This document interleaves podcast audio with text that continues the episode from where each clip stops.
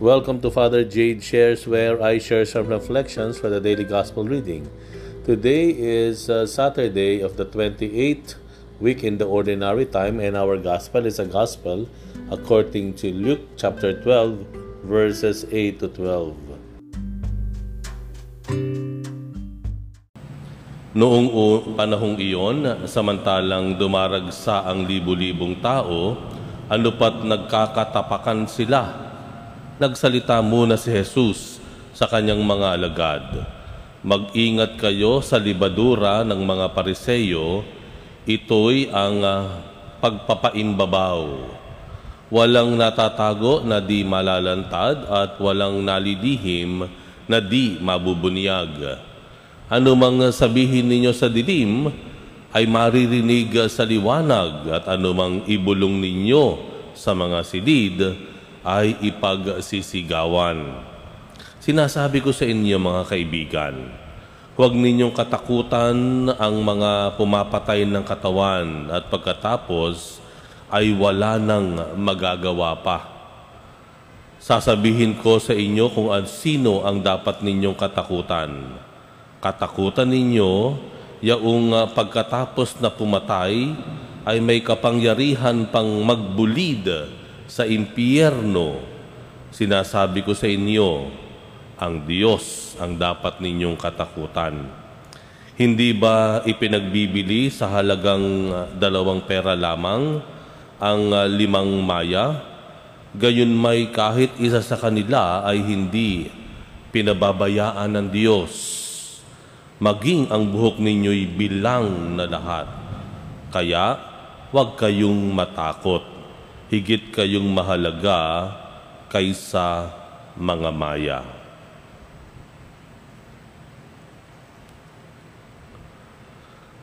Ang mabuting balita ng Panginoon. Pinupuri ka namin, Panginoong Heso Kristo.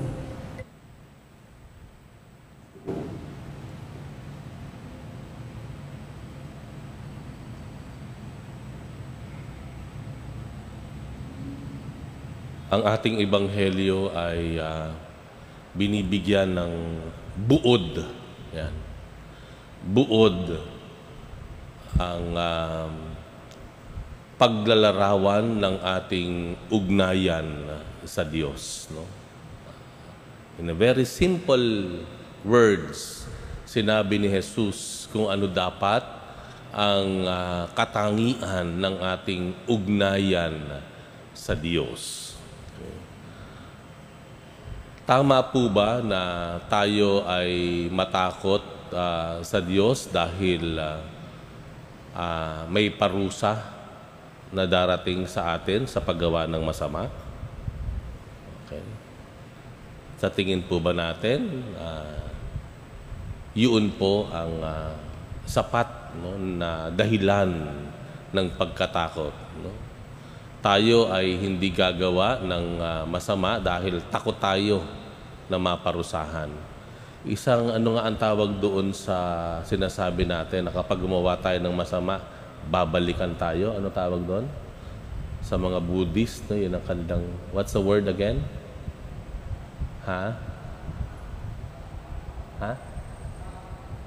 Sorry? Ha?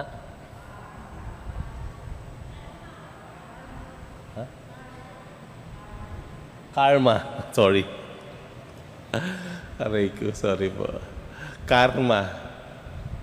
Naniniwala po ba kayo sa karma? Ha? Uh, hindi po totoo ang karma kung ating kung talagang tunay po nating pakikinggan ang salita ng Diyos, no? Kasi yung karma, gagawa ka lang na mabuti kasi takot kang may mangyaring masama sa iyo. Tama? Ikaw ay hindi gagawa ng masama kasi baka maparusahan ka, bumalik ka. Hindi po ganoon. Tatingin niyo po ba ganoon ang Diyos? No? Para kang, ang Diyos ba ay parang pulis lamang na nagmamatyag uh, ng pagkakamali mo dahil pag nagkamali ka, pipito siya, prrrt, huli ka, kulong. Ganun ba ang Diyos? Kasi kapag ganun ang treatment ng Diyos sa atin, palagay ko lahat tayo nasa bilangguan, napituhan. Di po ba? Di ba? Hindi po, karma is a Buddhist uh, philosophy or belief. Pero kung titingnan natin ang ating kristyanong pananampalataya, base sa katuruan at halimbawa ng Panginoon, hindi karma. No? Higit pa sa karma ang dapat nating basihan ng takot. Bakit? Tingnan yung Ebanghelyo.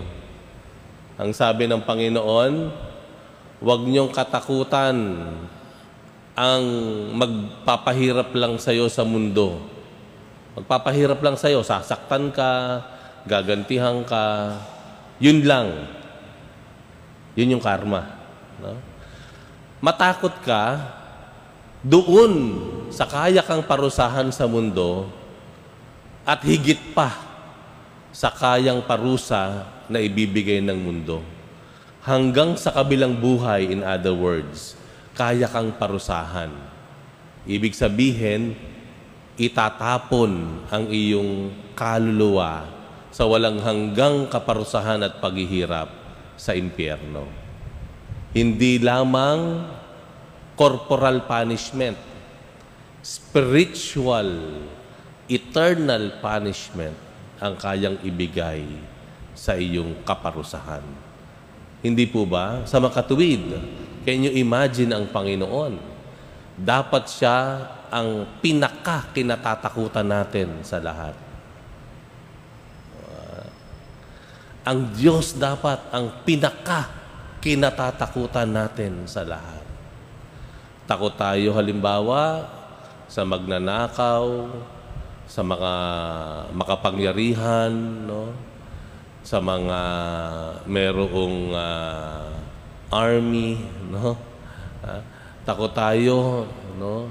Sa gera, okay? Pero sinasabi ng Panginoon, dapat takot tayo sa Kanya dahil ang paghihirap na ibibigay niya higit sa physical pain.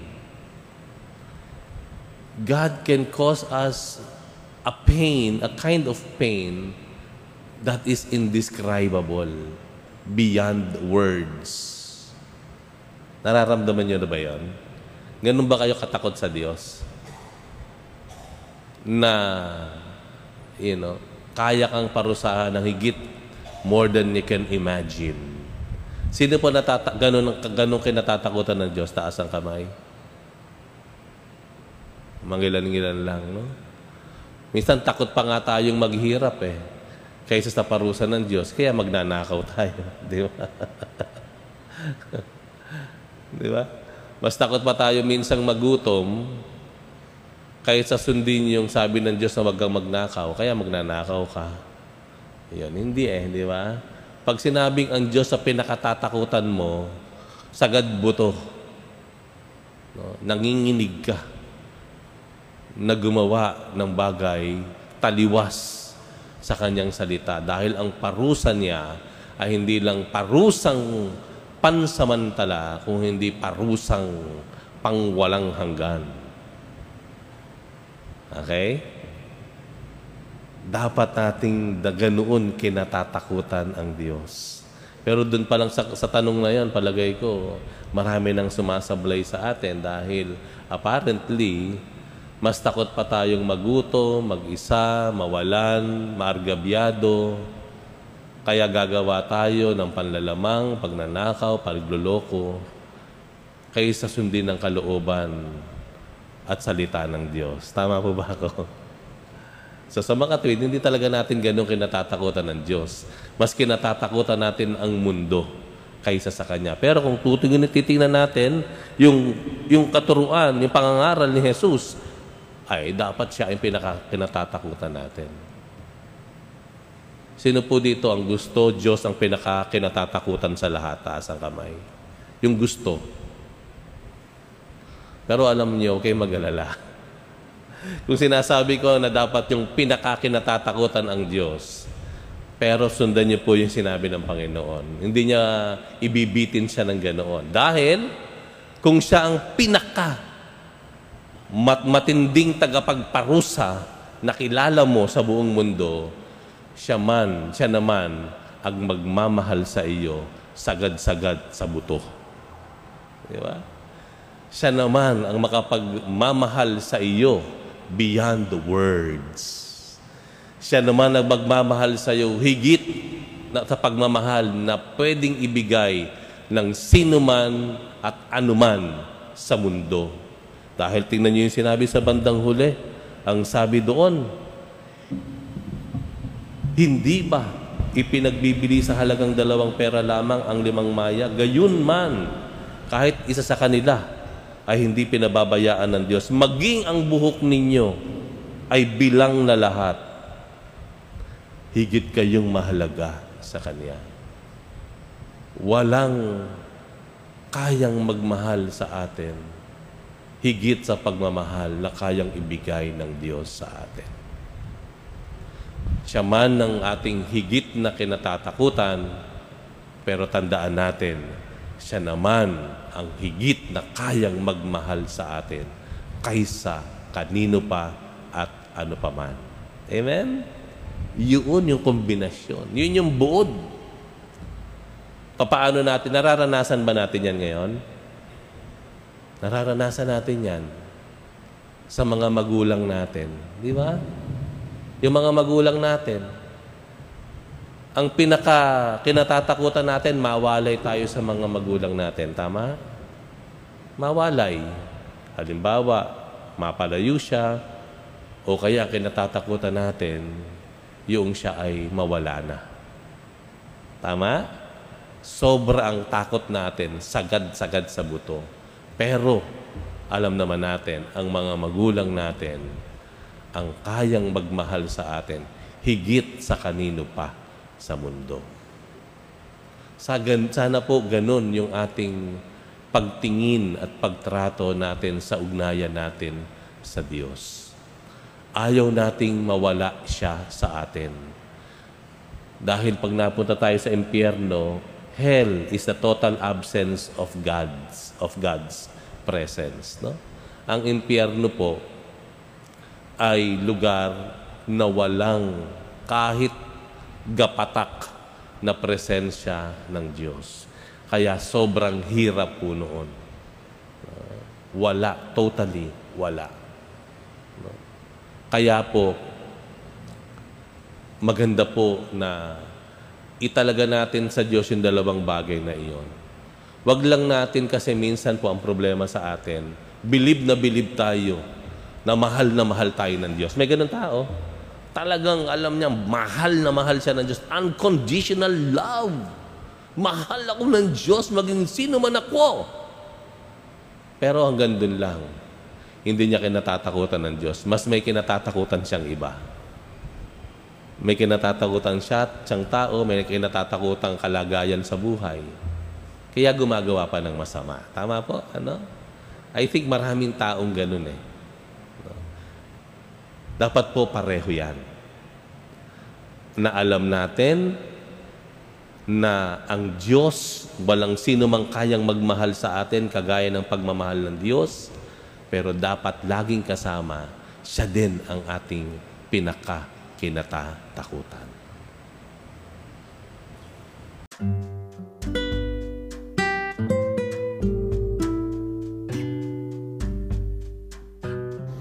Thank you very much for reflecting with me today. We'll have another one tomorrow. Bye for now and God bless you.